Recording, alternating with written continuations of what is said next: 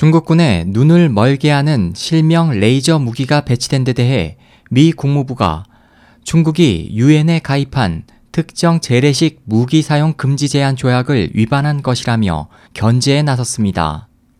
지난해 12월 발행된 중국군 기관지는 최근 몇 년간 중국이 실명 레이저 무기 독자 개발에 주력하고 있다고 보도했습니다. 이전에 중국 언론은 BBQ 905 레이저 스턴 무기, WJG 2002 레이저 총, PY 131A 및 PY 132A 레이저 실명 무기 등 4종류의 레이저 총을 예로 들며 레이저 총이 전차를 사격하는 모습을 사진과 함께 상세히 소개한 바 있습니다. 이와 관련해 아시아 군사 문제 전문가이며 미 싱크탱크 전략국제문제연구소 연구원인 릭 피셔는 중국군은 해외에서 구입한 것으로 보이는 최소 두 종류의 레이저 총을 보유하고 있다고 지적했습니다.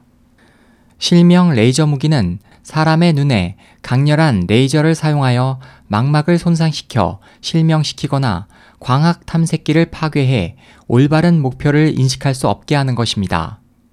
실제로 97년 미국 해군 정보관을 지낸 잭 달리는 헬리콥터에 탑승한 동안 워싱턴 부근에 있던 러시아 정보 수집함에서 발사된 레이저로 안구가 손상되는 등 실제로 실전에서 사용되고 있다고 말했습니다.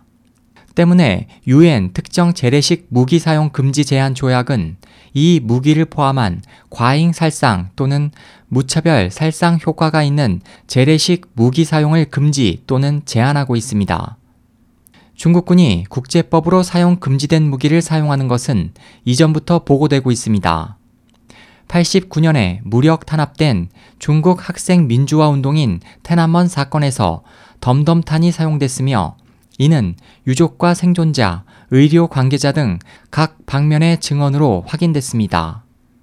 덤덤탄은 살상력이 높은 할로우 포인트 탄의 일종으로 착탄 충격에 탄두가 체내에서 갈라지기 때문에 탄환을 맞은 사람에게 심각한 손상을 줍니다. SOH 희망지성 국제방송 홍승일이었습니다.